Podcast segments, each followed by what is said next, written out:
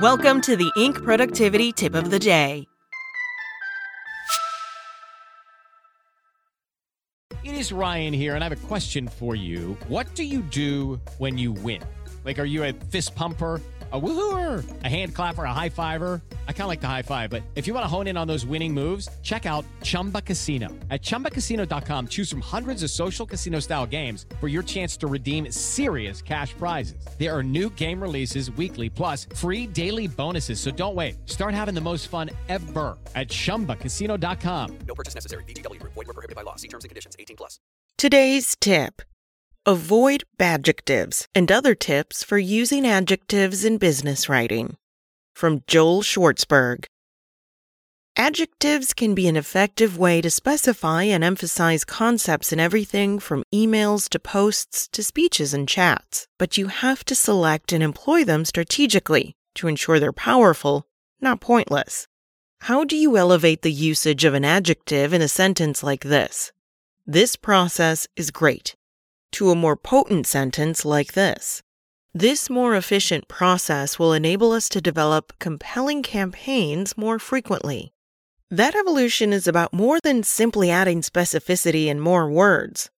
Here are four easy tactics to help you fully activate your adjectives. 1. Avoid badjectives.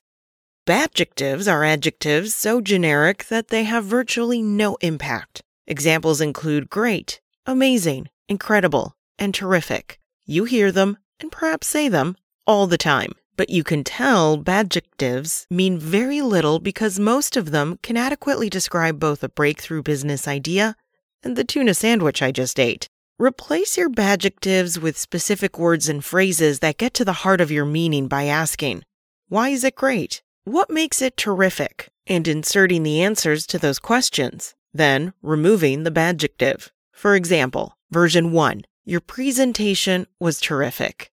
Why was it terrific? It held my attention and taught me a better way to prioritize my responsibilities. Version 2 Your engaging presentation was great because it taught me a better way to prioritize my responsibilities. Version 3 Without the adjective. Your engaging presentation taught me a better way to prioritize my responsibilities. Which would you rather hear? Number two, don't isolate your adjectives. Adjectives are best used as Robin, not Batman, supporting your point versus making it. You create that relationship by placing adjectives immediately before the nouns they modify versus isolating them. For example, isolated adjective. This concept is very creative. Supported adjective. This is a very creative concept. Isolated adjective. This campaign has been effective. Supported adjective. This has been one of our most effective campaigns. The revised versions are more powerful communications because they emphasize a unified concept, effective campaign, over a solitary descriptor, effective. Number three, always include why. Simon Sinek taught us the value of why in professional communications. One way to get to that critical why is to start your sentence with the adjective subject combo and finish it with a prized why-ish outcome. This creative concept will enable us to engage our key millennial audience. This effective campaign helped us double our revenue in the second quarter. These are strong points because they include a defining adjective, a compelling subject, and a valuable why. Number four, audit your ands. While the right adjective can elevate communication, too many adjectives can bury or dilute it. Remember that the simpler your communication is, the easier it will be to process. So use as few words, including adjectives, as possible.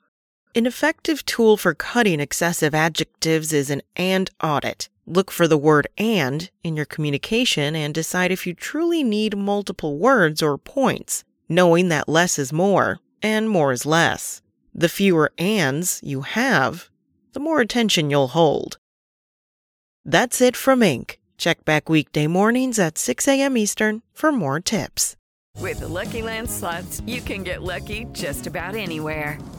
This is your captain speaking. Uh, we've got clear runway and the weather's fine, but we're just going to circle up here a while and uh, get lucky.